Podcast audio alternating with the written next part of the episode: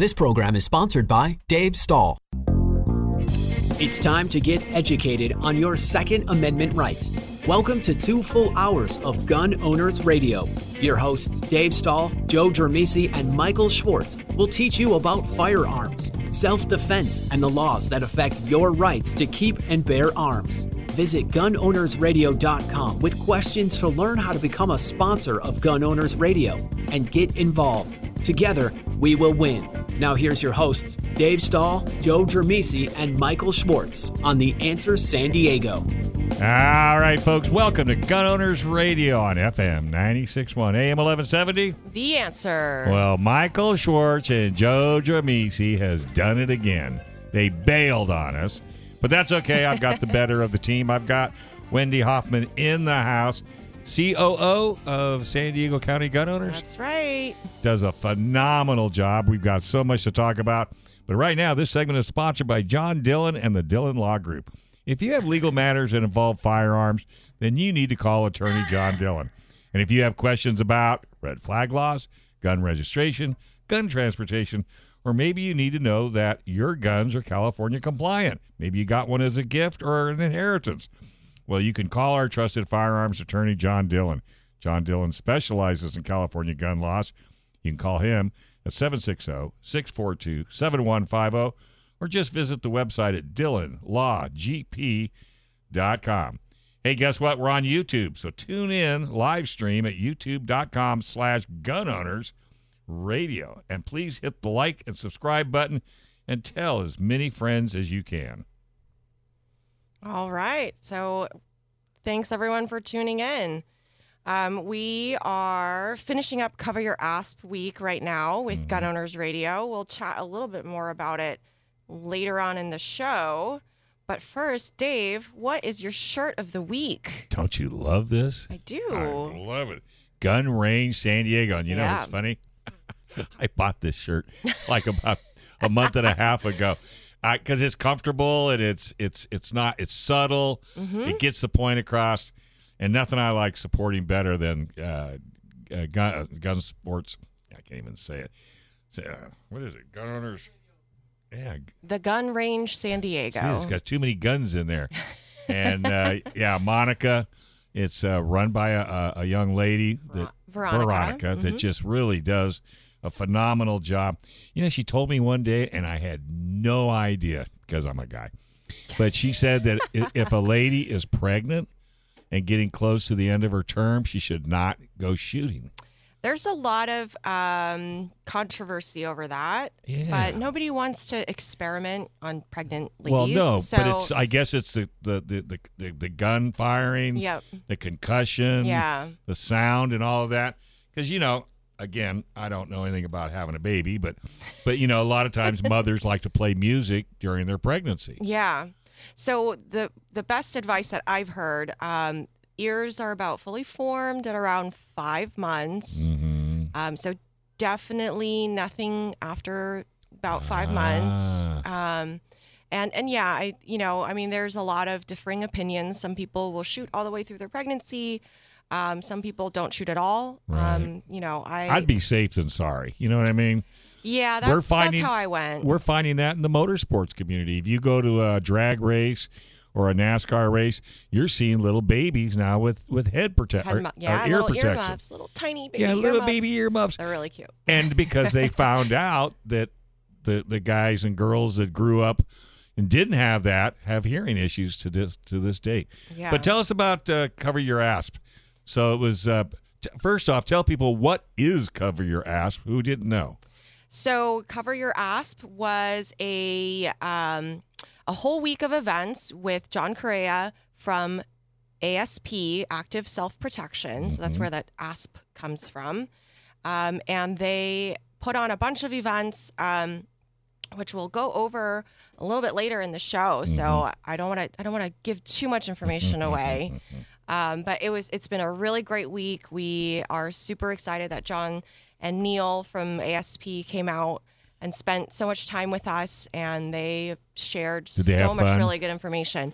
They both love San Diego. So they're coming back. I got a sneaky feeling. They visit regularly, so we're excited to welcome them back whenever they would like. And we supported some police officers for additional training, which I was very proud to be part of. You did. You sponsored several tickets, and your donation prompted several more donations from other people as well. So thank you, Dave. Well, it's all about giving back to the men and ladies in blue. I mean, because, you know, everybody I think is under the impression that if you're a police officer, training is abundant.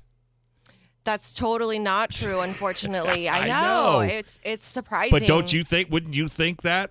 I mean, if where you work, don't you get training if something new comes up? You'd think they would do the same thing for the police departments, but it's the farthest thing from the truth. They're a little bit more reactionary, and they're not proactive, they're reactive. And and that's what was so good about Cover Your Asp and the ability for people to support a police officer that wanted to get additional training. Yeah, so police officers, they have so much knowledge and training that they need to do, and so the firearms portion of it is very little, surprisingly very little. Right. And, you know, I mean, anytime they have to draw a firearm, it's going to be a bad day for everyone involved. Right. And, you know, not that anything necessarily needs to happen, but that training portion of it, you know, I think sometimes it's like once a year, and that's just not enough for somebody who has to carry a firearm daily for work. Well, what do we talk? We talk that you should train at least once a week, if not more.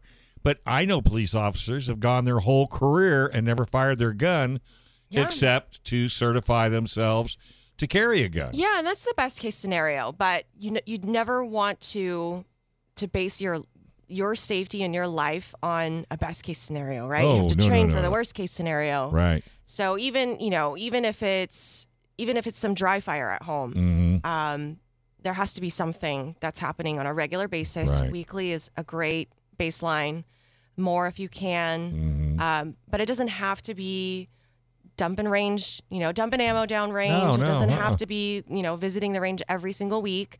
There are a lot of ways to train other than going to the range, but a class like John's is phenomenal. It's such a great class. Right. So I'm super excited that we were able to sponsor three police officers to take his class. I bet they were thrilled.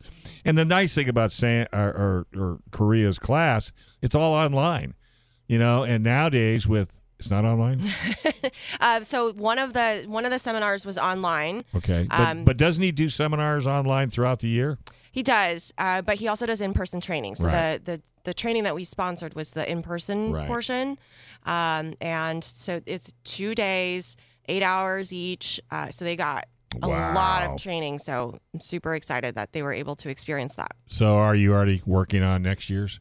We definitely talked about it. So we'll see. We'll figure out the actual dates, but it's going to be soon. Well, I think it should be, because you know that's one of the main things we talk about is training, training, because you can never get good without training. It's just like the show before this one, the Racer Radio, Seat Time. You'll never be a good motorcycle rider or a car racer if you don't get in the vehicles and drive until you can't drive anymore. Same thing with guns.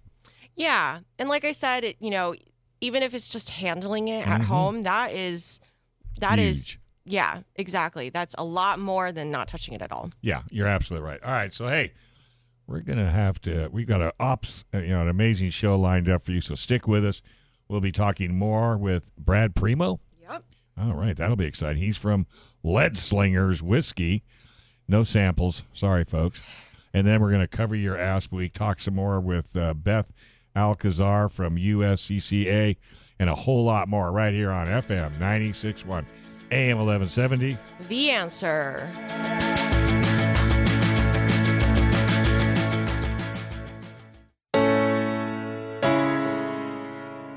All right, folks. Hey, welcome back to Gun Owners Radio, FM 96.1 AM 1170. The Answer. We are proud to partner with the National Concealed Carry Association as a 10-ring partner. NCCA exists to serve the Second Amendment community by providing a nationwide network of 2A advocates. They offer elite self-defense and concealed carry training from the nation's top instructors. and they provide rock-bottom prices on the best selection of gear and accessories. You can learn a whole lot more by going to National Concealed Carry Association.com. All right, Wendy, who have you got for a guest? We've got Brad from Lead Slingers Whiskey on the line. Brad, what's going on, brother? Not a whole lot. How are you doing today? We're just sitting here having all kinds of fun. We're going to talk for a couple hours on radio. How about you? Yeah, I'm just kind of enjoying a lazy Sunday here in Nashville, spending some time with family and just taking it easy. Excellent. Great. So you were one of our sponsors for Cover Your Asp Week. So we're super excited, and we wanted to start off by thanking you. So tell me about how you got started with creating a whiskey company. Believe it or not, it's a kind of a long story. I was in the Army for a little while and made some really good friends, and had the experience that a lot of guys get out of being in the Army. And I got out, and I was a cop for a little while. My best friend from the Army joined the same police department I was in, and we did that together for a while. And then, I ended up getting kind of burnt out, as people do. And mm-hmm. I moved on and went to school again and used my GI Bill and actually got an accounting degree. Oh. So I went from being a paratrooper to a midnight cop to an accountant sitting in an accounting firm. So, that didn't really work out. So I lasted about 2 years sitting in a cubicle, and, it just wasn't for me. Uh-uh. During that time, my buddy from the Army, he went back in the service and ended up meeting up with the guys that started Black Rifle Coffee, Matt Best and, mm-hmm. and Jared Taylor, those dudes. Great coffee, by the way. Yeah, great dudes. And he called me up one day and he said, "Hey, we're starting a company. We need somebody to run the books." And so I was like, "Well, I'll do it. We'll see what happens." And so from there, we started it was actually a T-shirt company we started at first, Article 15 Clothing. But, we kind of got that bug for entrepreneurship and being your own boss. And I had a great opportunity to kind of be active in the veteran community and really kind of, formed a really cool thing where we had, veterans and first responders and police officers and their families and their supporters. And everybody just kind of came together. It was a great community. And so we decided, what, let's do something else, because T-shirts are just one thing. And so just having some good connections, and we decided, let's try making whiskey. We've all, for better or worse, spent a lot of money on whiskey, in our lives. So maybe you should make some of that back. Why do I see you guys sitting on couches, big fireplace, smoking cigars, drinking and sipping on whiskey? Say, I bet we could make good whiskey. What do you think? Right? Yeah, it was actually kind of close to that. I was, it was just, it just seemed like a no-brainer because it was just, we're all, whiskey fans. Mm-hmm. And so, we actually had a buddy that had a small distillery with some extra capacity in Oklahoma City, mm-hmm. and or just outside Oklahoma City. And, I finally, when I had my fill at the accounting firm, I actually, I walked out of there on a Friday, and I was on a plane on Saturday. Nice. Going out to Oklahoma to meet with Garrett and to see if we could, work together. And from that point on, we just kind of hit the ground running with Lead Slingers. And, it was, kind of, again, like all this kind of came naturally. We whiskey is something that not only do you have to have a good product, but you got to have a story to go with it. Right. Yeah. And people like to have, people like a story. They yeah. like, they like a story with their whiskey. And, especially if, whiskey, for me, it's kind of a social thing. It's best enjoyed with a buddy. Oh, yeah. And so sometimes that's where the conversation starts, is whatever bottle you're drinking out of, like, what's the story? So it became a good way for us to kind of, put our personal stamp on it. That's a big thing for me. Everything you see in that bottle is what I believe. Yeah, so we don't mince words. So that brings me to a quote that you have on your website. So it says, "And that is why Lead Slinger's name is devoted to the Second Amendment and all Americans who exercise it. Like those who stood at Lexington and Concord as the British tried to seize their arms and said, 'No, you understand that freedom exists as long as you are willing to defend it.' Like the men who tamed the West, you understand that you and you alone are the master of your faith, pursue happiness, and terminate any who threaten your life or liberty. Lead Slingers salutes you. America salutes you. Now pour a shot of boldness forged in the minds of battle-hardened patriots and enjoy. Wow. So tell me about that. Yeah, how'd that come about? Yeah, you know, we actually have a couple dudes on our team that are pretty good wordsmiths. And again, it was a matter of how do we convey, you know, who we are through this product and what do we believe and, you know, where do we stand with things. And I think that all those things you just read, I mean, to me, there's nothing extreme or out of bounds or strange about any of that stuff. I think that, you know, that passage is a good encapsulation of what it is to be a free man living in, you know, in my opinion, the greatest country that's ever been on the face of this earth. Right. And so that was just the best way to convey it, I guess. That is awesome. Well, Juan, we thank you for your service. I served as well, so I know exactly what you're talking about, especially the camaraderie you have with your fellow men and women in the military. But let me ask you this, okay? So you never made whiskey before, but you had a guy that was doing a distillery. How did all your minds get together, and did you make a totally different whiskey than what was being made in his little brewery? Yeah, so, you know, I'm the point man, right? So I run all the day-to-day operations, you know, on our business side. You know, as it's pretty much been, you know, especially the decisions, you know, how to make the product and what it's going to be, have pretty much all just been left up to me. That was kind of when we kind of figured out how to work together, everybody kind of took their piece of what they're best at, and everybody's pretty content to let that guy do what he's supposed to do. So it's, hey, let Brad do it. Brad will do it. Let him do it, right? Yeah, pretty much. That's pretty much how it worked out. And, you know, but, you know, it works out. I mean, again, we kind of fell back on, you know, all of this came from, you know, infantry and special operations background. All right. And, you know, in that world, you know, everybody has their job and you're expected to do your job. And more importantly, you're trusted to do your job. Right. And so that's kind of how we've operated as a company. Is everybody just kind of trusts the manager left and right to do what needs to be done. And we just communicate that, and, you know, it's been successful. I'm sorry, go ahead. I was just going to say, how many tastings did you guys have to go through till you finally hit the right product in your minds? You know, surprisingly, it wasn't as many as I thought it was going to be. You were hoping. Yeah, right. You know, just can't quite get it right, man. We got to keep on doing it. You know, what it ended up being is, you know, fortunately, Garrett, our distiller, he had, you know, several, you know, mash bills kind of in his back pocket that he was, you know, toying with and thinking about. And so I was able to kind of go through several of those actually fairly quickly. You know, I mean, frankly, there were some that were just right off the top. Not going to happen. Right. And then it became like, you know, you get the handful that's okay. This is where it's going to be tough because, you know, for me, like, you know, everybody's taste in whiskey is a little bit different. Sure. You know, and there's some people that prefer kind of a sweeter whiskey. Some people prefer a lot more, you know, heavy oak flavors. Some people, you know, it's just all these different, you know, I mean, there's many different tastes in whiskey that are people. So for me, it was like having to kind of forget about, okay, I like this a lot, but, you know, probably that's going to reach a lot more people, knowing that maybe my tastes are a little, you know, a little bit, I can't think of the word, like just different from others. Yeah. You know, finding a product that will appeal to most people.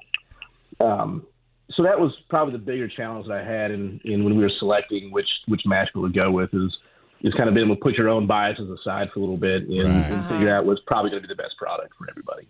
And that's not easy to do because you're absolutely right. No two tastes are the same. And what I might like, Wendy may not like it, but then, you know, maybe Brendan would like it. So it's really a hard line to follow. And the other thing I always love, when somebody takes something for the first time, like, for example, my wife does not drink a lick. But every once in a while, I'll have a cocktail. I'll say, here, try this. And she'll take a sip. I say, okay, now wait a second. Now take another sip. Mm-hmm. Because you can never take the first sip and make a decision. It's got, because your palate, your taste buds, they all got to get used to what you did with that first sip, and then try the second sip, and then you can make a certain distinction. So that's why when somebody says, "Oh, I don't like whiskey," well, you need to taste it, but you got to do it more than once, right? Yeah, absolutely. And there's actually a technique to tasting whiskey as well. You know, I mean, some people just like to throw it back, but no. If you really want to, offended. Yeah, if you really want to get the whole palette of flavors that you can get, you know, you kind of, I mean, like the way I do it is you just kind of take a sip and hold it in your mouth and hold your breath for a little bit, mm-hmm. and just kind of let it linger, then swallow, then exhale. Right. Exactly. And that's the best way to kind of get that full, you know, you get the nose, you get the middle part, and then you get the back end. And a lot of times that'll bring out some more floral or fruity flavors that some whiskey has, and also you get some good leather and oak in there as well. Well, these people got to quit watching cowboy movies. If they quit watching cowboy movies, we'd sell a heck of a lot more whiskey, or people would appreciate it a lot more, right? Yeah, possibly, you know, but again, if you drink it however you want to. Yeah, it doesn't make any difference. It's been a really interesting, like, development of how whiskey has come along, though, because it really used to be, you know, you had to just throw it back. Mm-hmm. But now it's... Because it was so nasty. That was what it was. Well, now it's like as complicated as wine tasting is. There's different levels, different sommeliers flavors that do whiskey and everything else. You know, bourbon is in rye whiskey. I mean, you know, I love a good rye whiskey, and that's really the original American whiskey. That's what George Washington made in Mount Vernon. Right. You know, bourbon has come on really strong. You know, and it's an American whiskey, and in the world over, you know, bourbon was always kind of, you know, the stepchild, right? I mean, everybody was talking about Scotch and Japanese whiskey, you know, being the best, yada, yada, yada. Like, me personally, I need to make a friend that has a good Scotch collection, because I've yet to find one that really, you know, has that light bulb go off over my head, you know, where I finally get it. I mean, I've had some, but, you know, I need somebody to kind of guide me through that. But otherwise, it's going to get real expensive. That's all there is. Right, exactly. You get real expensive, and you know, so far, like, I just, you know, it's just not my thing. I think maybe people are finding that bourbon's a lot more accessible to new whiskey drinkers than Scotch or Japanese whiskey. I know. Well, we'll talk about that a little more in the next segment. Absolutely. We're going to take a quick little break here, folks. We're going to come back after a quick commercial. We're going to talk more about to Brad. Right after this on FM 96.1 AM 1170. The Answer.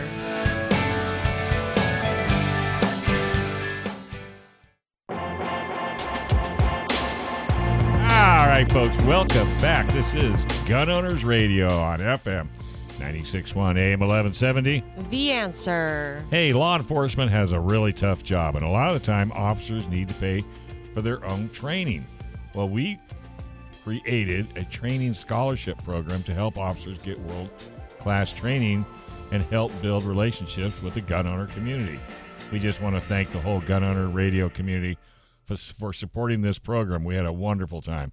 We were able to send 3 officers to the 2-day training with John Correia and Active Self Protection, which is outstanding. We received a great suggestion to continue the program year-round, and that's exactly what we're going to do. We're working on adjusting the program for a year-round operation right now, but be on the lookout for announcements on Law Enforcement Training Scholarship Program. So right now, we'll go ahead and come back with our guest. You want to introduce him again? Yeah, we've got Brad from Lead Slingers Whiskey, who is telling us a little bit about the history of their company and also about whiskey in general. Yeah. So how'd the name come about? Well, again, it was just someone just had an epiphany, and you know, like, well, how do we, you know, I mean, we wanted it to be kind of fun, right? I mean, it didn't need to be something super serious, you know, like some sort of estate whiskey or something like that. Right. You know, and we had toyed with some ideas before, and it just made sense. Just like I said, I mean, we all came from, you know, infantry and special operations background. We've all did multiple trips to Iraq and Afghanistan, and so it's who we are, right? I mean, that's exactly who we are. Yeah, I love the name Lead Slingers. I think that is just cool as heck. I'll have to take a look at a bottle of whiskey and see what the logo looks like, because I'm sure that's just about as cool. It's beautiful. We actually got to give away a couple of... You didn't bring any?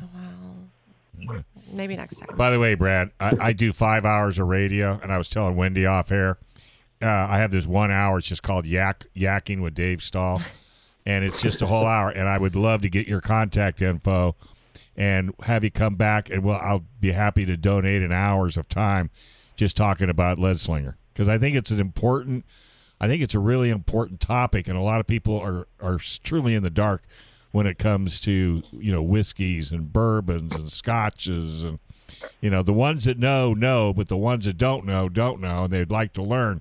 So if you want to do that, we could have some fun.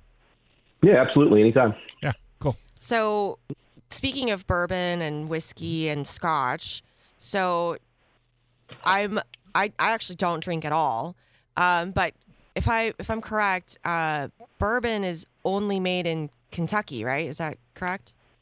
Oh, that's semi-correct? Yeah, it's sort of. It's a misconception. So, you know, I get these emails every now and then from people, you know, kind of scolding me because we're not made in Kentucky and we shouldn't call it bourbon.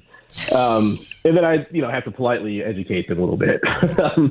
So what it is that to be legally called bourbon, it's actually a set of rules set forth by the federal government. Wow. And so, yeah. And so to be legally called bourbon, it has the just made in the United States. And it has to have a mash bill. It's at least 51% corn, and it has to be aged in new, unused American white oak barrels. And that's what those are the things you have to have to be called bourbon whiskey in the United States. So it doesn't have to be made in a particular state. That's the criteria. Well, what about scotch?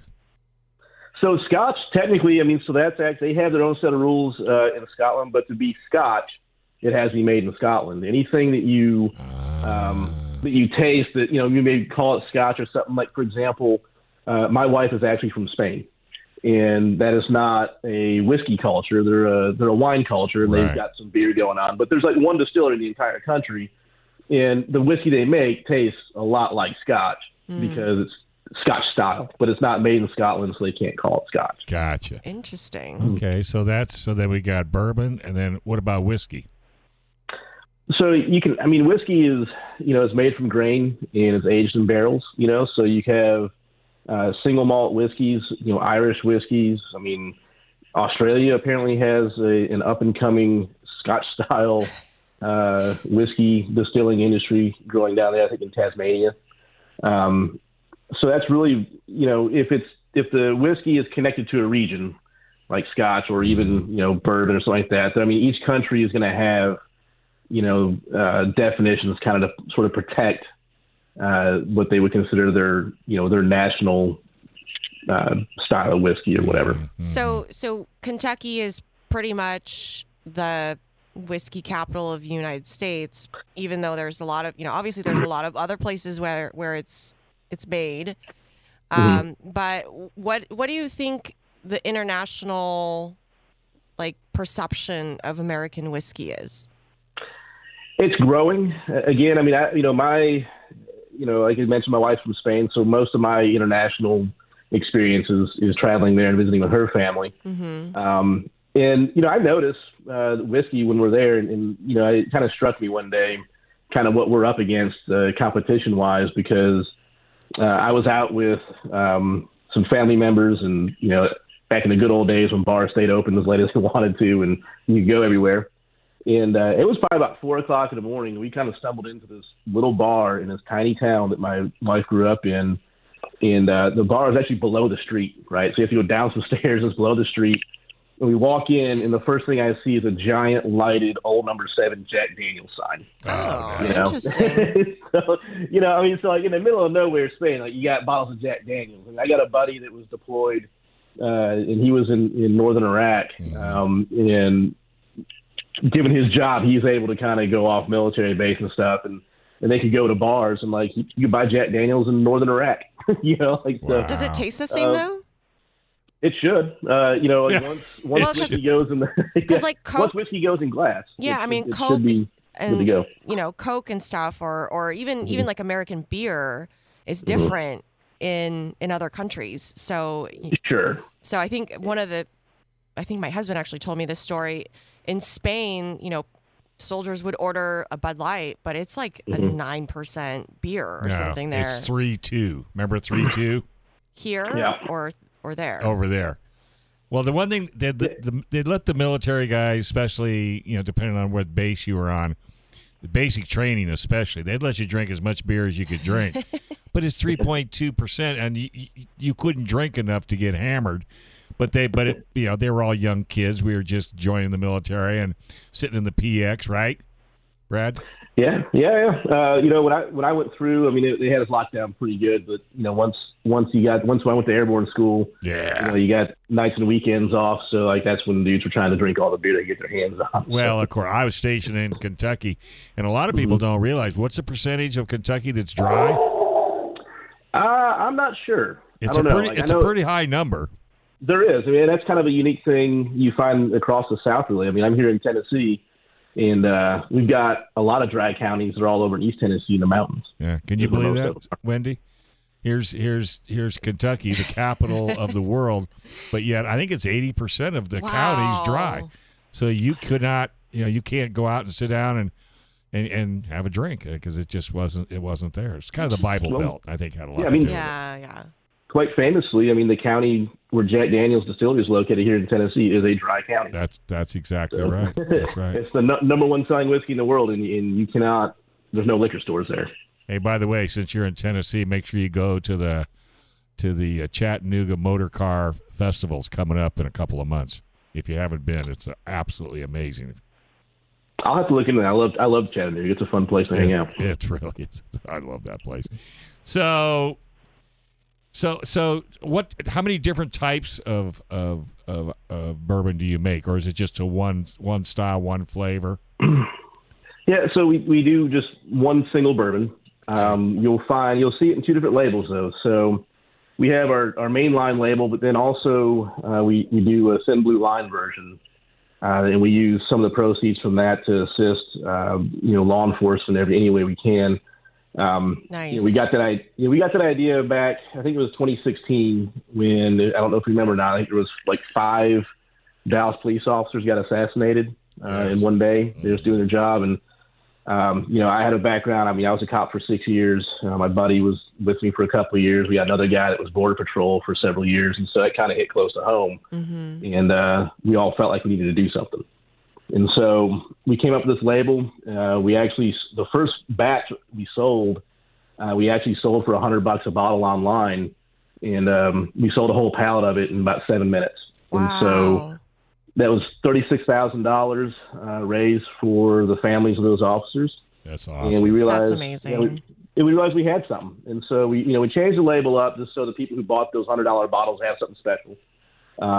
But we changed the label up a bit. We've been selling it ever since. And so it's the same bourbon is in our main bottle. It's just labeled differently to kind of let you know that if you buy that bottle, you'll be helping, a cop somewhere down the line or his family. Okay. So you got Lead Slinger bourbon whiskey. And by the way, at Cass Carter's, it's only $37.99, which is extremely well priced.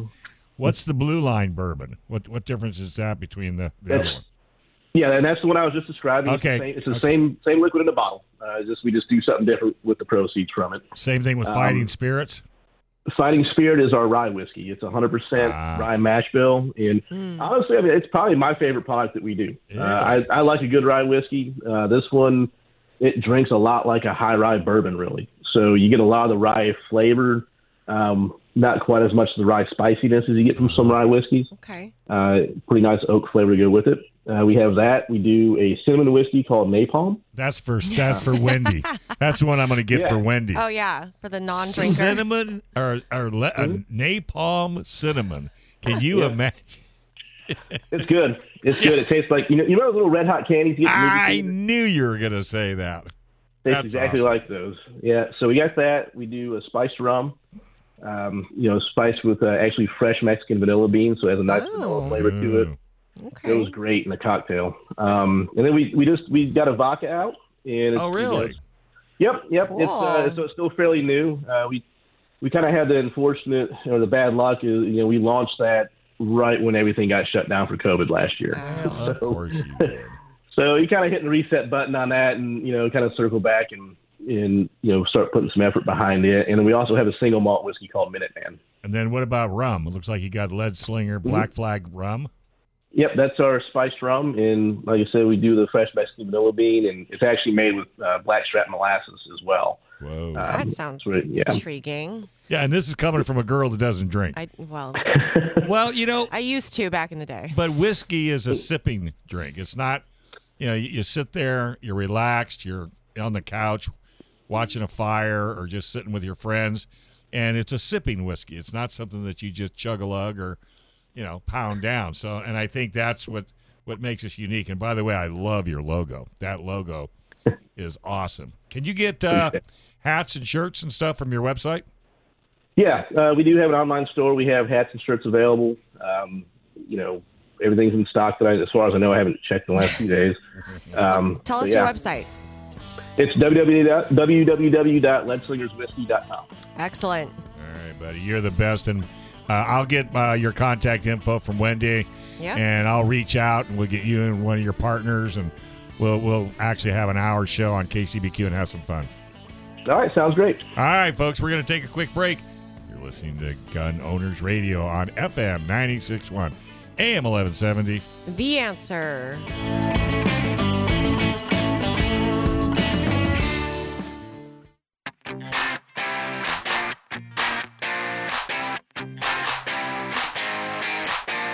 All right, folks, welcome back to Gun Owners Radio, FM 96.1, AM 1170. The Answer. Well, clean, lube, and protect your gun faster and easier with Seal One. Seal One CLP Plus is an all-in-one solution that cleans, lubricates, and protects your guns.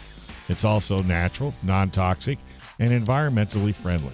Seal One was founded by a Navy SEAL here in San Diego, and all their products are made in the USA.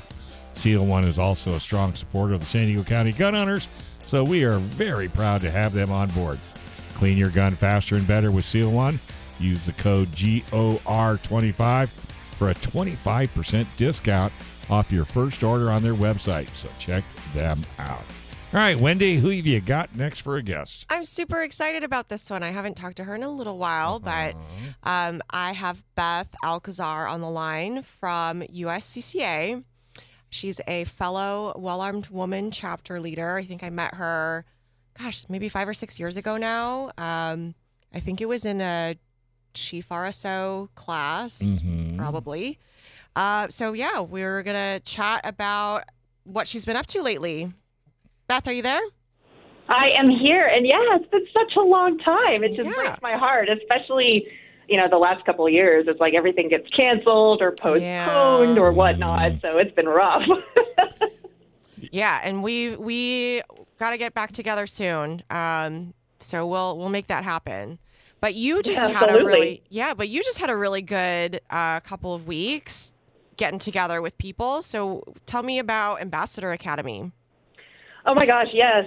It was just in February, in fact, almost a month ago, I guess, or a little bit over a month ago, the 13th through the 17th, we went to, it's near Orlando, I guess. I don't know how many out there are familiar with WOFT, or the West Orlando Firearms Training Facility, also known as Tactical Disneyland. That sounds intriguing. Yeah, and it's not just known as Tactical Disneyland just because of the proximity to the very infamous House of Mouse out there in the Orlando, Florida area, but it's also, I think, got that moniker because it's such an innovative and just amazing facility for training of all types, whether you're looking for more of that hand-to-hand combat or you're looking at knife training, flashlight, low light training. So it's not just a firearms range. There's a lot of force on force and munitions and things like that. But Ambassador Academy is kind of an interesting animal. I've been looking at it for several years now. I think we were maybe the third class, perhaps. It's been an annual event, and I think they're going to try to do it twice a year, just because it's broad and kind of the audience, if it were. It initially was focused on the brand ambassador. So think about Diana and Ryan Muller, the power couple that kind of created it. Think about them. You know, they're pro gunners, they're sponsored shooters, they hunt, they teach, they're out in front of the public. They're also big 2A advocates. Right. And, you know, that's a lot of hats to wear, even though it's all gun and 2A related. That's a lot of stuff to be able to speak proficiently, to be able to shoot proficiently, to be able to kind of juggle all these various tasks. So they created this really cool event where basically I kind of call it where the two-way pros go to learn and play, because that's exactly what we do. We learn a lot of really great stuff, but man, it's also so much fun. I cannot lie. So it's focused a lot on the is it how much of it is focused on the brand ambassador part? You know, I think that's maybe where it's starting to, I don't want to put words and dye in Ryan's mouth, of course, but I feel like it's starting to maybe expand a little more than maybe their initial idea for the brand ambassador, because I'm not a sponsor shooter. I do competitive shooting for fun, but there were also several others there that are not sponsored shooters. Their main roles are Second Amendment advocates, or they're firearms instructors, or they're editors, or lots of different kinds of jobs and career paths there. So now the focus, I think, still is, I mean, think about any of those jobs or any of those roles within the 2A community. Think about how often we're engaged with media and how sometimes that can be negative or hostile communications. So there's a lot of focus on how do you deal with that reporter who doesn't agree with anything you're saying, or is trying to maybe lay a trap for you or make you look bad. In the 2A community, we see that a lot. So it's really an interesting spin on how to conduct those interviews and stay in control of your message and make sure it's a powerful and meaningful one. That's such a great program to think about. I mean, we as Second Amendment advocates, we're growing in number. People are getting more outspoken about it, doing more things, creating more tangible results, especially when it comes to engaging in the media. And, at San Diego County Gun Owners, we've been very lucky that we have a very positive relationship with most media companies. So it hasn't been an issue, but that's something that I'm like constantly worried about when I'm when I'm doing media appearances, like, are they going to take this one line out of context? And, so it's really great that Di and Ryan are putting together something that will help improve 2A advocacy all across the board. Exactly. And that's where I think it was very meaningful for me. I mean, granted, I'm editor with Concealed Carry Magazine, so it makes for a really good story, don't get me wrong. But as much as I went there with that in mind, I was learning. I was soaking up knowledge. I was getting really good networking going on, but I was being challenged in a place where I was allowed to mess up, if that makes sense. If I didn't say the right thing, it's okay. In this environment, we could say, okay, well, no, let's rewind. We would not say that. Let's polish that. Yeah. Let's fix that. What would be a better, more powerful, more effective way to say that? And the same thing goes for, like the self-defense training. That was also a place where I could mess up.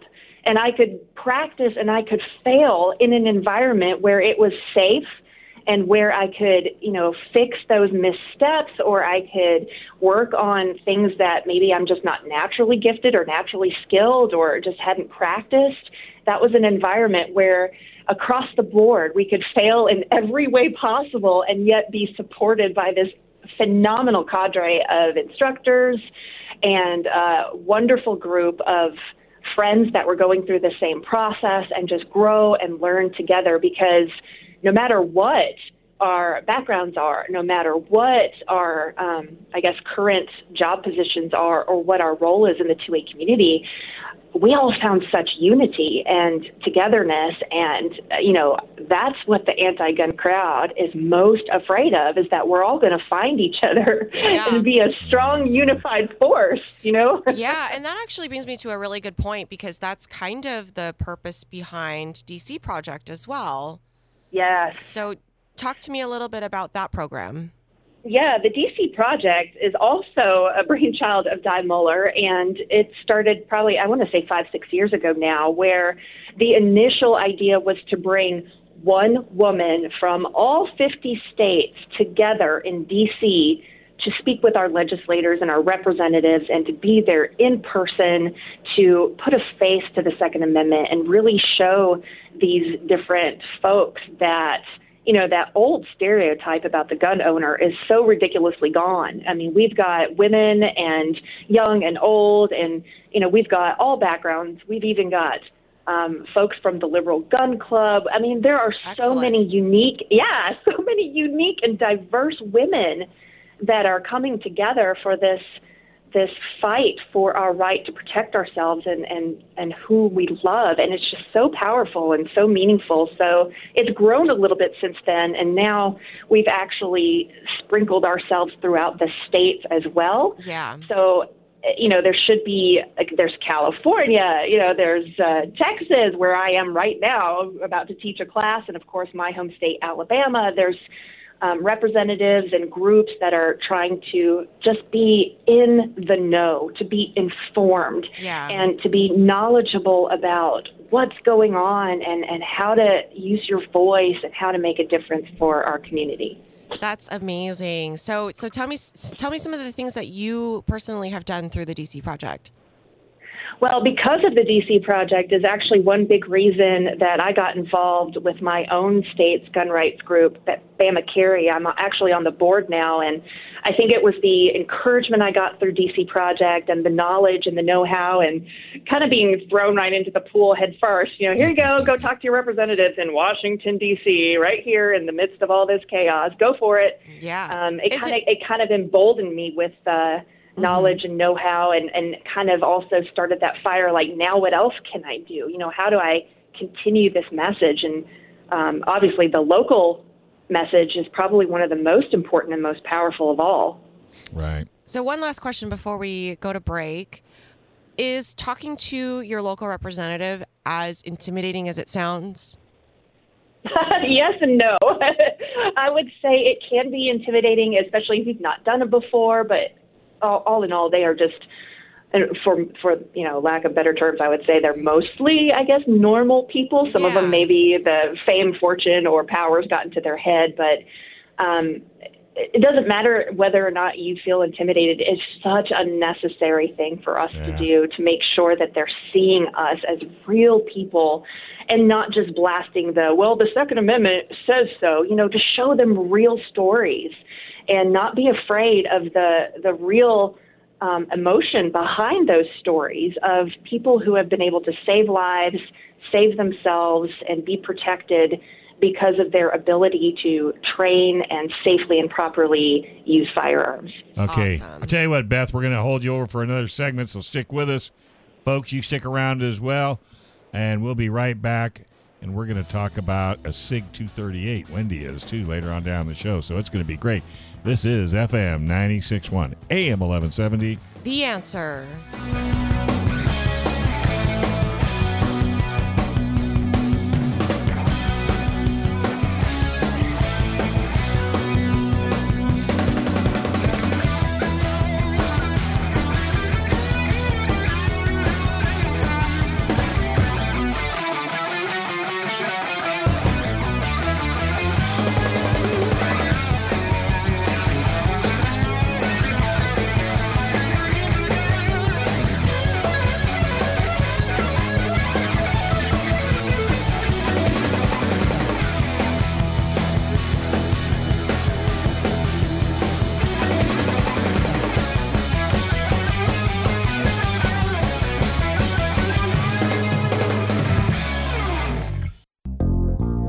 Welcome back to Hour 2 of Gun Owners Radio with your hosts, Dave Stahl, Joe Drammissi, and Michael Schwartz. Visit GunOwnersRadio.com with your questions and comments or to learn how to become a sponsor of the show.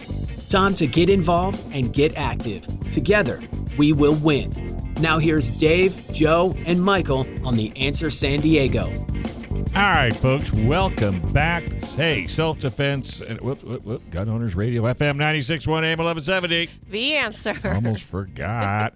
Self-defense and emergencies can happen to anyone, and unfortunately, the justice system may not be on your side. And if you have taken training, then you know you should have coverage for the legal battle after your self-defense battle. And while you protect your family and property, U.S. Law Shield is here to defend you 24/7, 365 days a year, with a comprehensive self-defense coverage at an affordable price. Bad guys don't take days off, and neither does our coverage. Hey, guess what? Gun Owner Radio listeners, you get a free T-shirt when you join. Just use promo code GunOwnersRadio at uslawshield.com. And if you happen to be watching us on YouTube, wave. We'll wave back. Please hit the like and subscribe button and tell as many friends as you can. And because Beth was so engaging, we held her over for a second segment. Wendy, introduce our guests. So Beth Alcazar, welcome back. She is an editor for Concealed Carry Magazine. She works for USCCA. So we are going to focus a little bit more on the USCCA side for this segment. So Beth, can you tell us a little bit about how you got involved with USCCA? Oh my gosh. That's one of my favorite stories. I kind of pursued the company, you know. I know. I got to hear this before, so I'm super excited. Yeah, I know. You're one of the few that sat through maybe the long version, so I'm going to try to shorten it here. But the long of the short of it is my background is in education.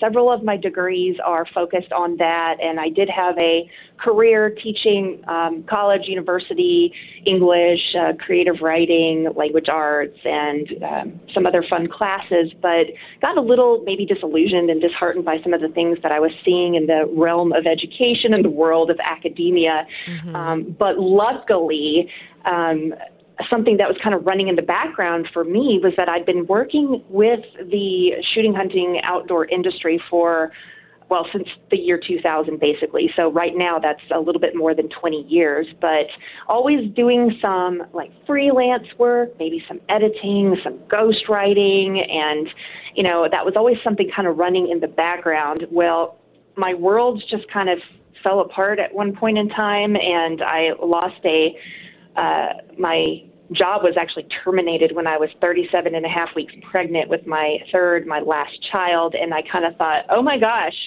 what am I going to do with my life right now? Do I focus on teaching? Do I want to be stuck in this kind of thing that I'm not happy with? Do I try to do freelance writing? But long, happy story, basically, I reached out to the editor of Concealed Carry Magazine, talked with him.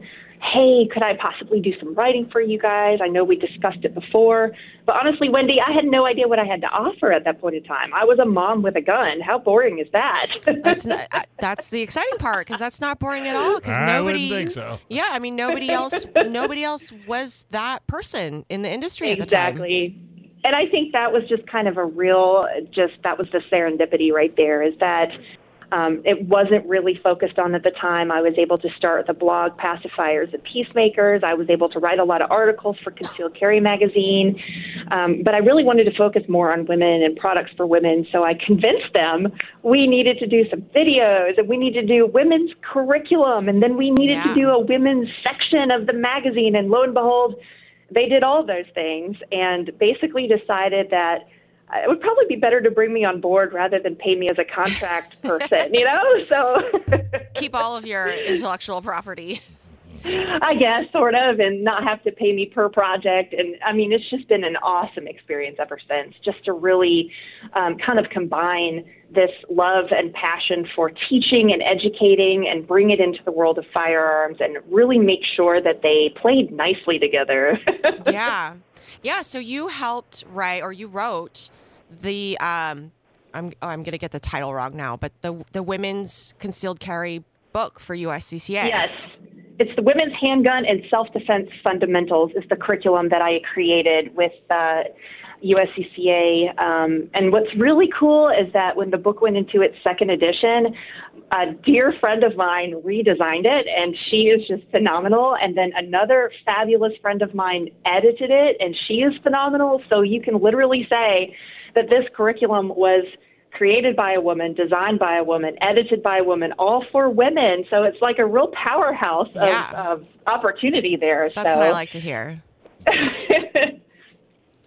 Yeah. Okay. So you've helped design their women's curriculum, and you have been a trailblazer, I think, in the firearms industry when it comes to representing women and making sure that women are included in things like publications and education and stuff like that. So you hinted at me that there's some exciting new stuff coming with USCCA. That's right. Not only have we really pushed hard for female representation across the board wherever it was feasible and it wasn't forced, obviously. You know, Wendy, how all of us ladies in the industry hate it when something is forced. Wow. Like, the pink that gun is not acceptable. Oh, yes. That, okay. So we've worked really hard across the board on things like that. But now I have had the joy of creating a children's curriculum. So my husband and I got a chance to film some e-learning, and that is currently, I think, available through the USCCA's Protector Academy, which is a real cool thing our members can go through and kind of get their training on their own pace at their own time, almost like different levels of school and classes. But right now, I have just finished up the actual textbook, and nice. we're looking toward putting together not just the curriculum itself, but some workbooks and other fun things. And, you know, there are other programs out there. It's not like, hey, we need to compete or we're trying to do one up on someone else's program. It's just throwing out some new, innovative, fun activities and ideas and bringing it into the USCCA family as an offering for all of our current instructors is something that we're really, really looking forward to do. So this is a program that instructors are going to be able to teach, or is it something that we would access through the website? It should be available to teach at some point in time, which I'm really pumped up about. So slowly but surely, taking some baby steps, pun intended, just making sure that we get everything in order so we can do this the way that I've envisioned it. You know, with I've got 3 kids of my own. The oldest is almost 19, so she's almost out of the nest.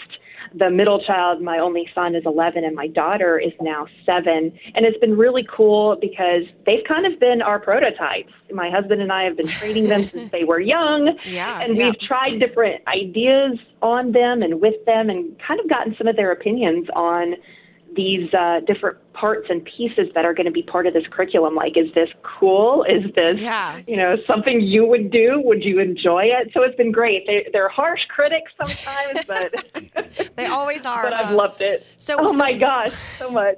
So what age range is this geared towards? Because mine are 2 and 5. Yeah, that's the cool thing with this curriculum.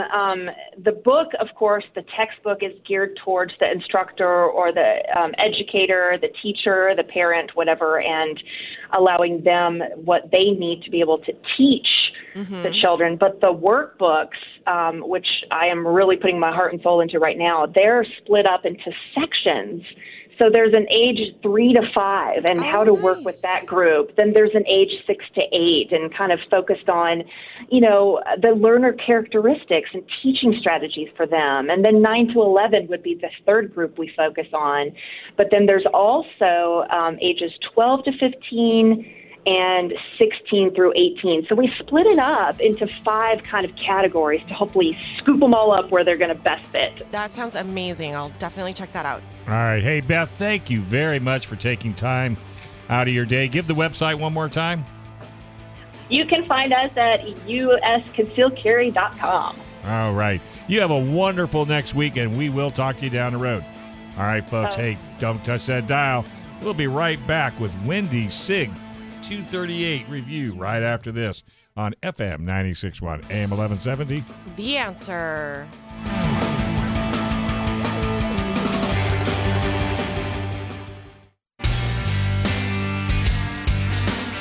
All right, folks, welcome back to Gun Owners Radio, FM 96.1 AM 1170.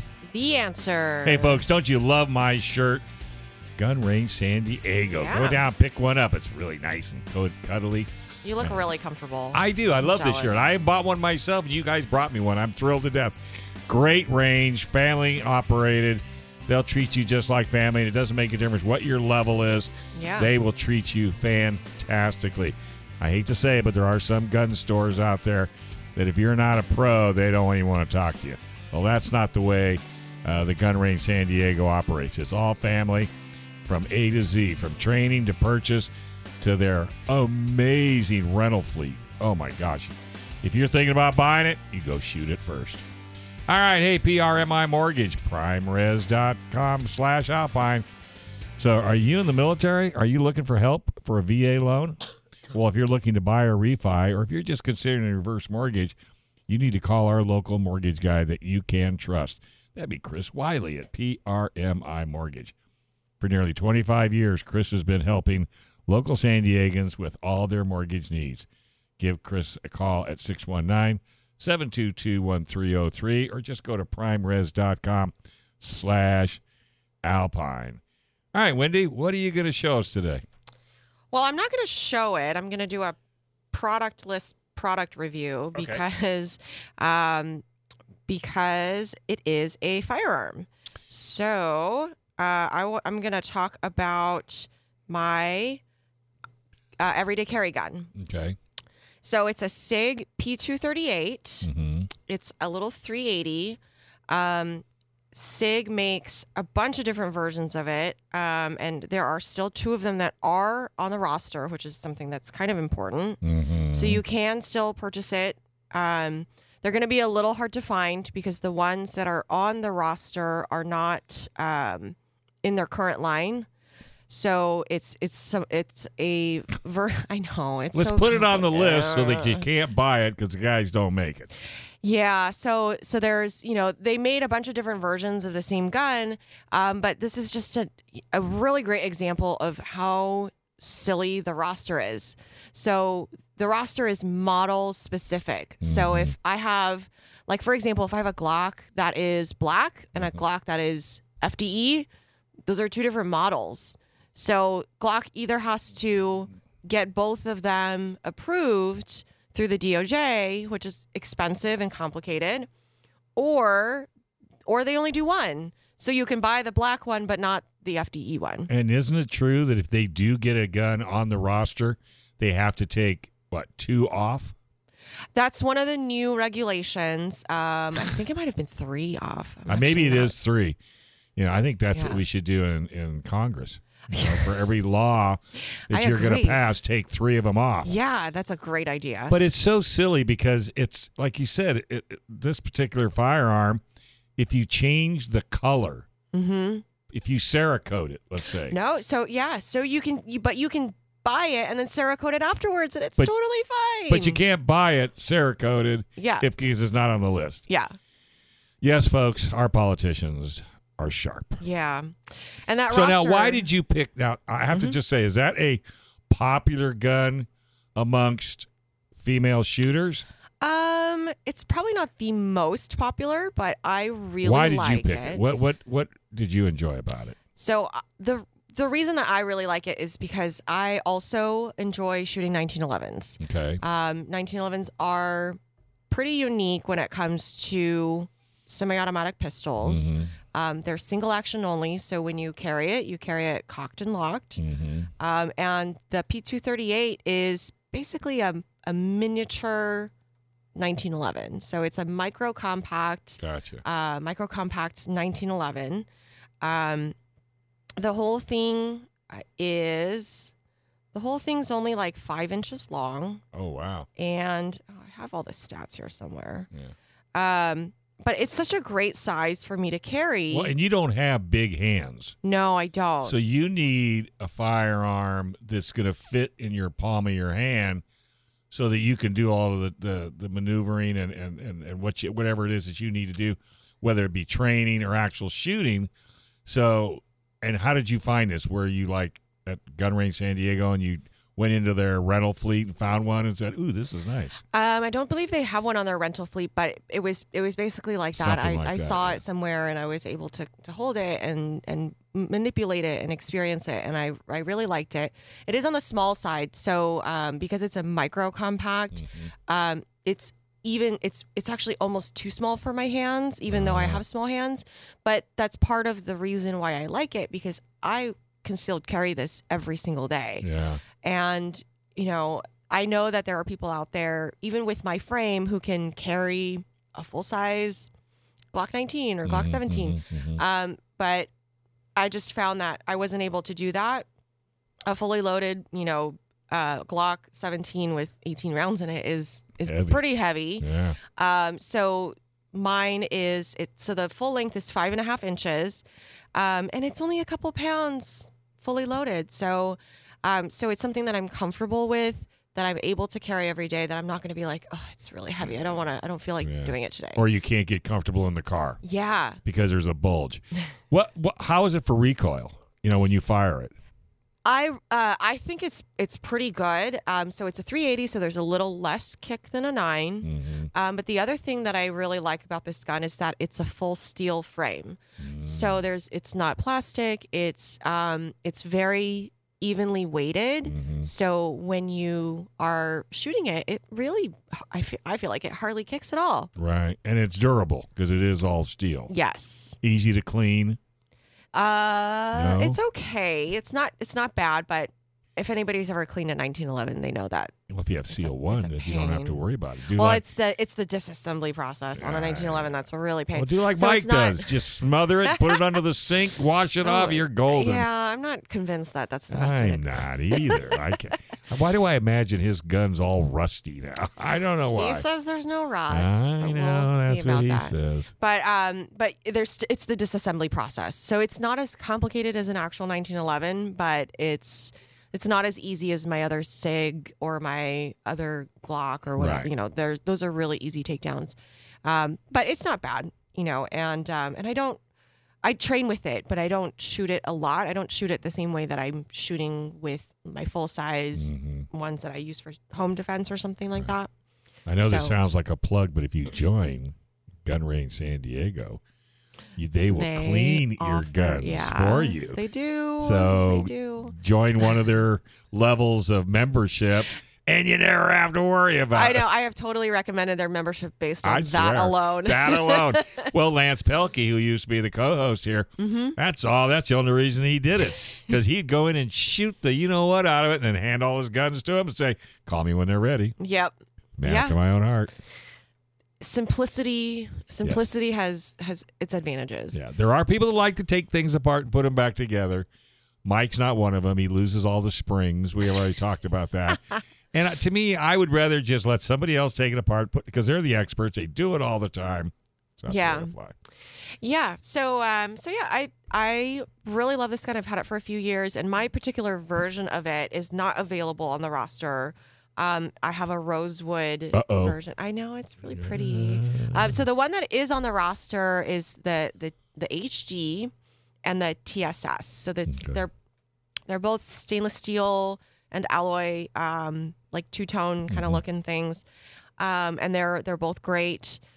One of them is heavier than the other, which I actually like the weight of it. Because it helps balance the recoil. You have the heavier of the two? Yeah, so my version is all alloy, and then it's got these beautiful rosewood grips, which I really like. I bet that sounds pretty. And mine came with tritium night sights, so they glow in the dark. So highly recommend if your carry gun doesn't have tritium or any sort of night sight system. You need it. Yeah, you can. It's a super easy upgrade. So, so I definitely recommend that. So, what are we looking at price wise? Say from the very, very basic, and I know accessorizing, or as you call it, hot rodding. As I call it. That's what you guys in the industry call it. It's called hot rodding. Okay. Maybe they're just saying that for my benefit. But what are you looking at price? If somebody's thinking about buying one, what's the range roughly? So the MSRP is $679. Okay. And of course, with guns that are hard to find in California because of our really not awesome roster, the price is going to vary a little bit. But it's definitely, I've carried this gun for 4 years now. Wow. And I really like it. Never an issue? No. It's not as accurate as my full size guns because it's a micro compact firearm. It's so small. Yeah. Exactly. But it's something that I am comfortable with carrying every single day. So that part's really important to me because I don't want to give myself any excuses not to carry it. Right, and if you did get into a situation, heaven forbid, sometimes just pulling it out will take care of the problem. Yes, yeah, I've heard a lot of that. Yeah, and it doesn't have to be, a Dirty Harry .44 Magnum. Trust me, somebody's coming after you, and you pull out a pistol. Yeah, they're gonna think twice. I can't conceal carry a .44 Magnum. You'd look so cute. I'd print just a little bit. And you would limp for sure because that thing is print and limp. Yes, that thing has got to be heavy, man. I'm sure to tell you. Well, that's pretty awesome. So, you know, and the reason I'm kind of picking your brain is, unfortunately, it was hard to find. I made this mistake, as I've mentioned before. I bought a Smith & Wesson, you know, a 9mm that my wife can't rack, and so she's not happy with it. So I'm constantly looking to you young ladies to kind of give me some guidance, but I think I'm just going to throw her over to not BSD, so I don't have to fool with it. That's what we're here for. I know, and you guys just do an unbelievable job. All right, folks, you need to check out our website to see our Magnum interview by going to GunOwnersRadio.com/Magnum. We just had an interview with MMA fighter Kung Lee, YouTuber Johnny B, and Gun Graham guy Charlie C. In fact, I think we should go ahead and take a quick break. You're listening to FM 96.1. AM 1170. The Answer.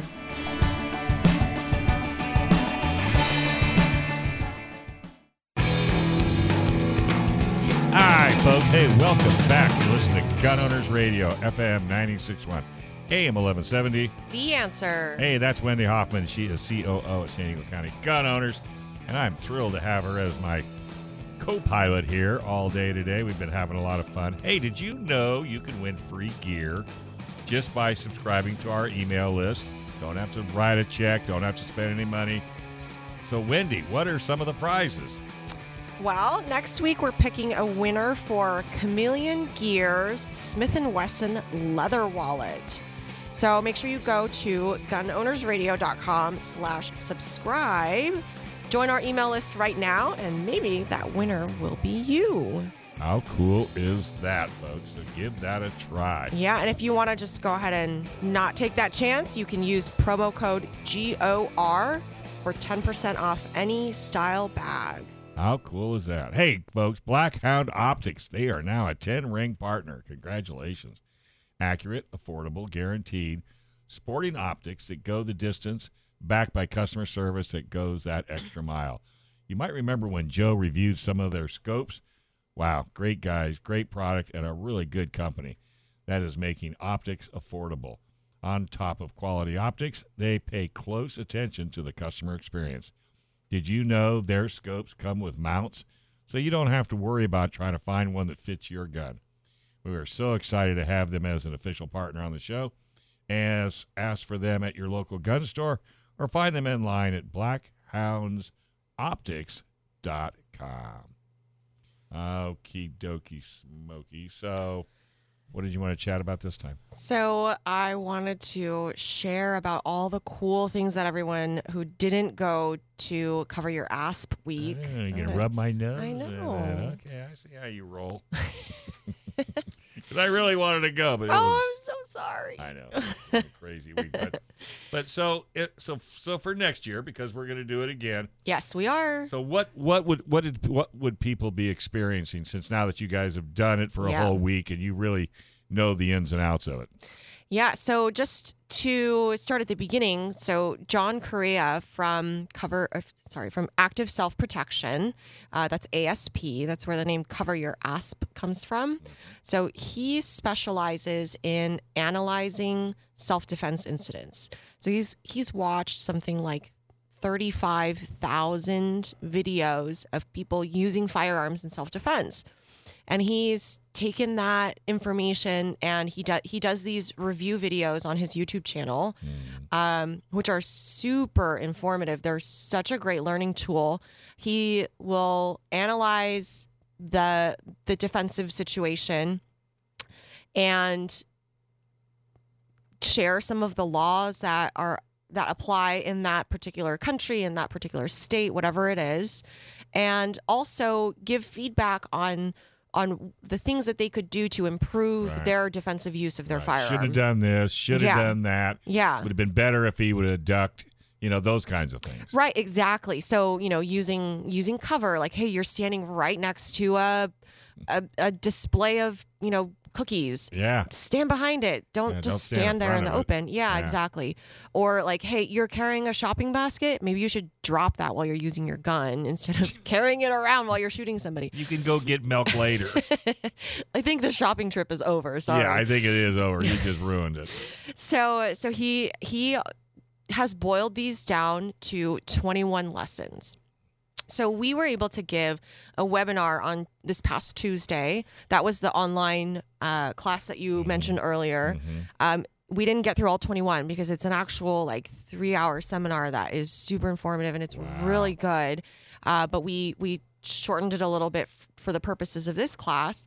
So these 21 lessons are just super great. They're really designed to help you rethink your everyday carry situation. So, you know, what types of places you go to, what do you think about when you're grocery shopping? Are you on your phone the whole time? Are you standing out in the open while you're trying to stay away from this bad guy? Or are you paying attention to your surroundings and not noticing that super shady guy in the corner who looks like he's about to rob the place because he's probably about to rob the place? Mm-hmm. So those are some really great,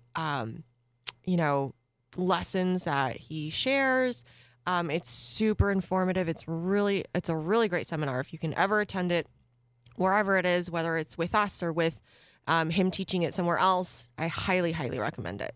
Well, Dick, I think you can go to the website. You can actually get on subscribe to his page, and you get to see all the latest updates that he does, and a lot more. Yes. I mean, there's so much content that he has. So so he has the 21 Lessons Learned. He's got the main YouTube channel that does the reviews of all of these different self-defense videos. I think the ones that he's actually reviewed are something ridiculous, like 10,000 of them or something, where there's actual videos on the page there. And he also has a second YouTube channel that is more focused on education. So they talk about mindset and dry fire and, all those other things about actual training to improve your skills. So those are all really great ways to learn from John and Neil and the rest of the team that works at ASP. It's like doing Peloton. Where you're talking to the guy in there and you're like, come on, get up off the chair. Come on, let's get out there. And I think that's what's good about it because it's interactive, even though you're not talking to him.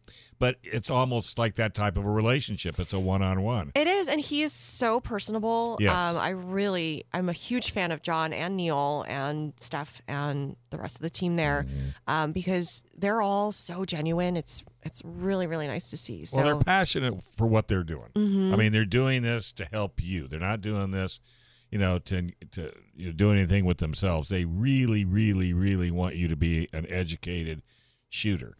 Yeah, because that helps everybody. Yes. That helps the entire Second Amendment community, and it helps people who aren't in the Second Amendment community because having better shooters and more educated gun owners it just creates a safer society. Absolutely, because there's nothing worse than getting yourself into a situation you can't do anything about it. Yeah, you don't know what to do about it. Yes, and that old adage, it'll never happen to me.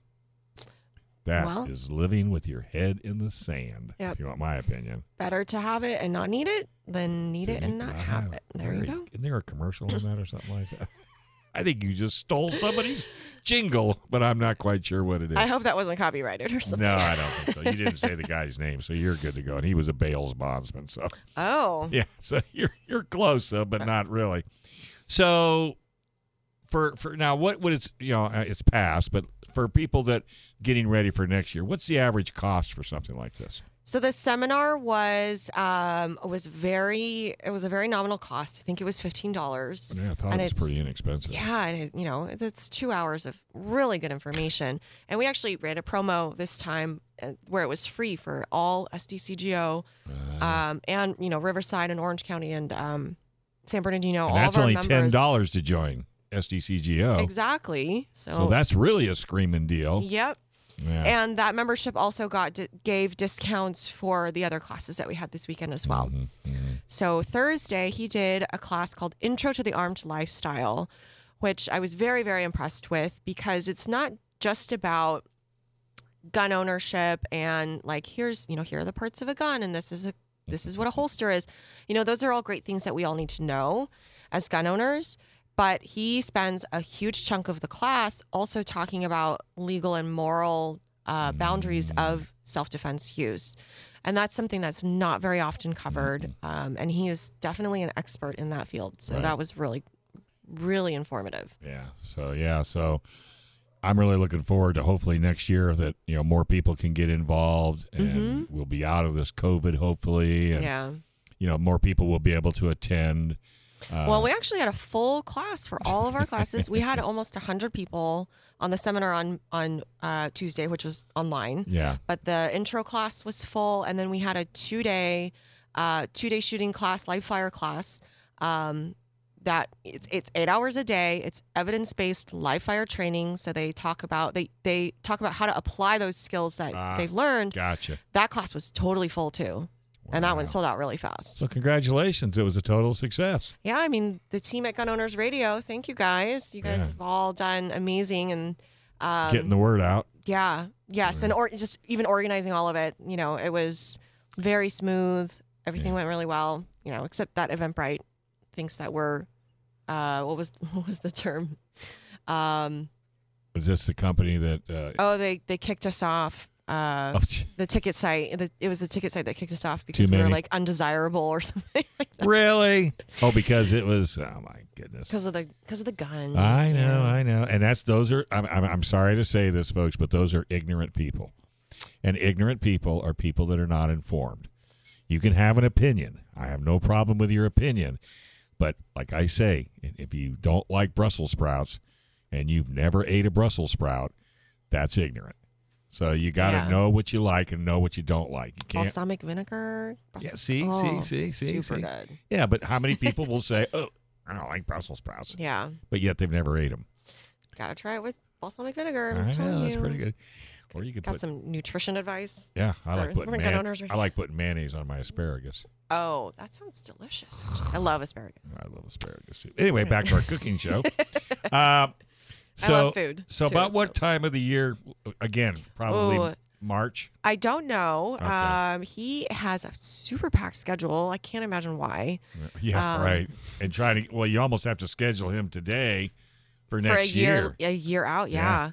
So I'm gonna bug Stephanie about that as soon as possible because we definitely want to get him out again. And he loves San Diego because there's a particular taco shop that he has to visit every time he's here. Well, didn't you know that? Hey, question. I've gotten about two or three, and I keep forgetting to ask. What's going on with Gun Prom? That's a really good question. So the announcement is coming soon. We're ready to share it. I just haven't gotten around to the email yet. Sorry, guys. But it is coming, though. We moved it to October. That's what I thought, yeah. Yeah, so the hotel is very, very confident, and you know, and several other entities are very confident that October is going to be almost back to normal. Right. And we'd be able to hold our event then. So October 16th, mark your calendar. Okay. It's a lot of fun. We're going to have 800 or more people there, hopefully. And, you know, we're keeping actually almost sold out. But we're still selling tickets, but it's getting full. And it's so much fun. It's a really fancy night. You can dress up. People wear fancy gowns and tuxedos. Cowboy hats. You don't have to wear a tuxedo. You know how many cowboy hats were there last year? There were a couple or a few. I'm wearing mine this year. Do it. And so is Joe Drammissi. He's going to wear his cowboy hat too. I will keep mine off because it'll probably ruin my hair. Oh, please. But we give away a ton of stuff. There's raffles and huge prizes. We do awards for people that have done amazing things for San Diego County Gun Owners. So and the challenge is when you're walking across the floor and you went, hey, Bill, I didn't know you were into guns. We've had that happen. It happens all the time. I can't begin to tell you. I love it when that happens. I think so, too. All right, folks. Well, hey, stay tuned. We'll be right back because we've got a whole lot more. And don't forget, again, to check out our website and GunOwnersRadio.com/Magnum. We'll be right back. This is FM 96.1 AM 1170. The answer.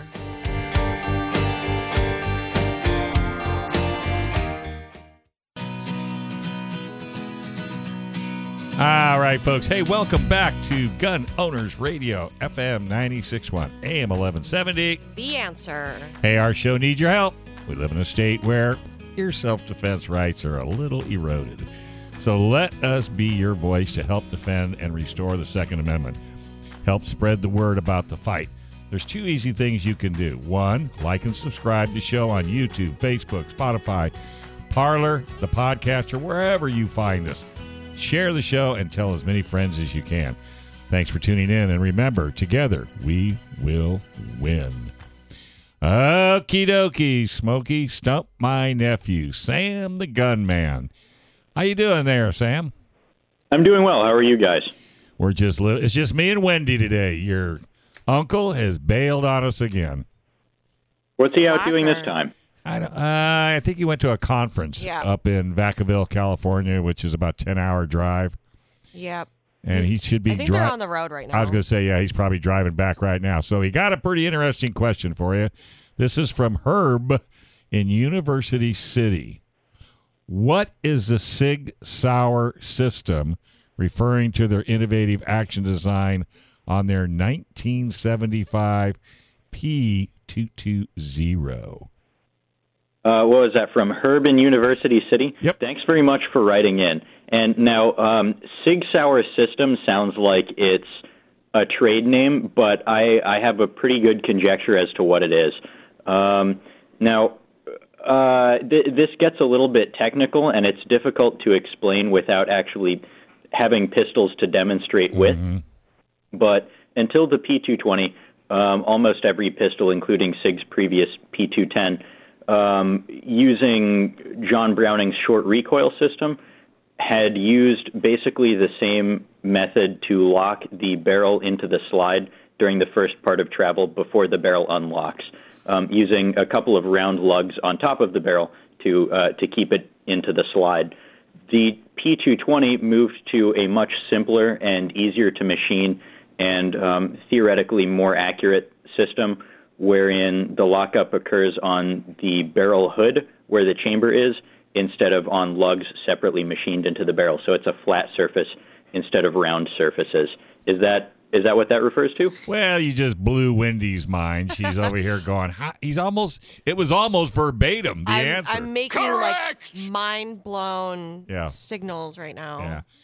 But that is just unbelievable. So, Herb, keep digging. You didn't get it this time. No special prize. That was a really good question, though, and it's the kind of thing not a lot of people would think of.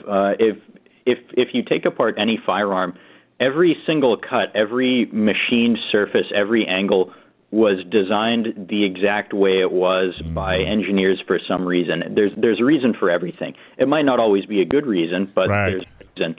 And if you need any proof that that change in lockup was a good idea, then you need look no further than almost every short recoil tilting barrel pistol that came after the P220.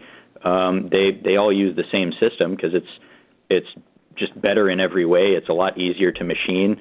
The Glock, the Walther PPQ, every pistol Sig designed after that, pretty much all of them lock the barrel and the slide together on the barrel hood, just like the 220. Unbelievable, buddy. Always a great job. Sam the Gunman, folks. You guys can try to stump him, and there's great prizes if you can, but good luck. We've been rocking this show about 241 shows already, and it's only maybe a small handful of times that he has been stumped. So, Sam, thank you very much for taking time out of your Sunday evening. We appreciate it. How's everything going back in your neck of the woods? Pretty good. I think stimulus checks are starting to hit because it was kind of work today. Yeah. Well, that's what you should be doing with your stimulus check, folks. Guaranteed. All right, buddy. Thanks a lot, and you have a wonderful week. Thanks very much. You as well. All right, buddy. All right, folks. Guess what, folks? It's Mic Drop. Mic Drop. Except Mike is not here. So it's going to be Wendy Drop. But we're not using Wendy Drop because it's just not the right thing to do. It doesn't flow as well. It just doesn't flow. So what did Mike leave you with today? Well, we have I think it's a pretty good one. So normally it's, you know, obviously it's a mic drop, but this time, you know, hopefully it's a little prettier. So normally it's a drop on an individual person. And the last time I was here, I did also an individual person. But this time I'm going to talk about a type of person. So today we're talking about the apathetic activist. And who might that be? I coined that phrase. It's pretty cool. So I work for San Diego County Gun Owners, and I was a founding board member all the way back in 2015. And one of our many goals in our jobs is to organize the world of Second Amendment activists. Mm-hmm. So we have seen a ton of really great activists, people who plan, who organize, who roll up their sleeves. They work at tabletops, you know, some of them multiple times a month. They come to city council meetings. They help walk precincts to get candidates elected. There's so many things that our members have done to be effective activists, and it's really great to see that. It's humbling to see so many people step up and do what needs to get done under the banner of San Diego County Gun Owners. Mm-hmm. And, you know, we try to make that activism easy. But there are a lot of times that I see people every day thinking that activism is complaining without doing, or they think that activism is sharing a meme on Facebook or writing a post on Facebook or complaining about people that they disagree with, mm-hmm. or telling other people what should be happening, like filing a lawsuit. But none of those things actually get anything done, right? They don't, you know, they might tell other people your viewpoint, but activism truly is doing activities that will result directly in a change to public policy. And that's what we are trying to do. Tantrums and snarky arguments, those aren't going to change public policy. Watching from the sidelines don't change public policy. I've had a lot of conversations with people who don't think anything good will ever happen. Like, they just believe that it's not possible to make any change. That's right. And they think that the solution is to flee, to mm-hmm. move out of California rather than stand up to it. And some are, you know, big, strong men who say they're really tough. But then when we talk about actually getting involved, they don't care. They just, they're afraid of it. And those are politicians. Well, in some cases, sometimes, yeah, they are, yeah, sometimes. But you know, I'm not afraid. Right. I think that it is possible to make change, mm-hmm. and I'm not hesitant to actually fight back. And I want to do it for not just myself, but also my kids, because they're our future, right? We live in America, and the great experiment that is America is living in a country of the self-governed. And the price of governing yourself is simple, but it's expensive. You have to be involved. So that price is not just money, but also time. Mm-hmm. You have to be involved in the system that was designed not to govern over you, but is truly designed to protect you, protect your liberties, and protect your freedoms. So if you find yourself deciding that your hobbies are more important than setting aside a weekend or an evening to do effective activism, or if you have made the decision that buying another AR or another Glock is a better investment than in your gun rights than donating to an organization that's fighting for your gun rights, don't be surprised when people who don't fight back are making your rules and taking your rights away. Mm. So to the hardworking activists who I have the honor of supporting and standing shoulder to shoulder with on the front lines, I want to say thank you. To those who don't want to be on the sidelines but aren't sure where to start, join an organization, any one of them. Mm-hmm. I'm a little biased. I like San Diego County Gun Owners. So do I. You know, but any of them, do something to contribute to the activism. Right. San Diego County Gun Owners, we try to make it really easy to be effective. We provide ways to actually give back.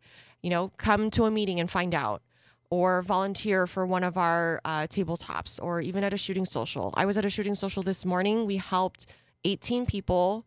Most of them were brand new, had never touched a gun before. Wow. And we were able to provide them a safe and comfortable experience where they're going to go off and become pro Second Amendment voters. How rewarding was that? It's one of the best programs that we have, honestly. Yeah. The shooting socials, it's so much fun. Yeah. Everybody always has a great time. Yeah. And it's a great price, especially now with the price of ammo. Yeah. Okay, was it $50? It's $50. You get 50 rounds of ammo, which is a steal right now, and you get a person to stay with you. So it's a really great program. Right.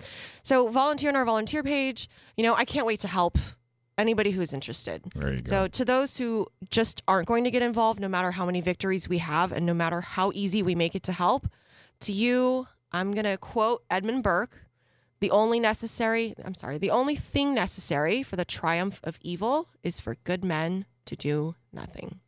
And that is mic drop. Mic drop. With Wendy. All right. Very good. Wendy, it has been so much fun hanging with you for 2 hours. It was a blast. Can't wait for the boys to leave again. Hey, and if you're listening on YouTube or the podcast, hit that like button and subscribe button at the same time. Share the show with as many friends as you can. And if you're out on the bout, swing by San Diego County Gun Owners, U.S. Law Shield, the Dillon Law Group, Seal One, PRMI Mortgage, Black Hound Optics, and National Concealed Carry Association. Whether you're buying or not, tell them to thank you for being on or supporting our radio show. I really can't thank Wendy enough, Sam the Gunman, Digital Master, Brendan Thomas. Go to GunOwnersRadio.com for podcasts and latest information. And don't touch that dial. Dana's got the show in the next hour.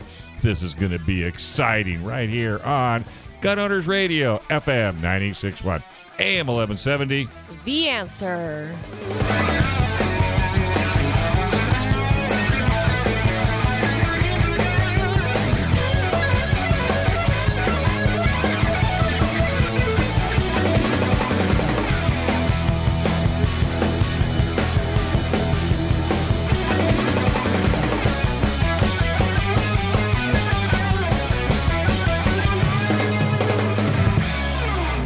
This program is sponsored by Dave Stahl.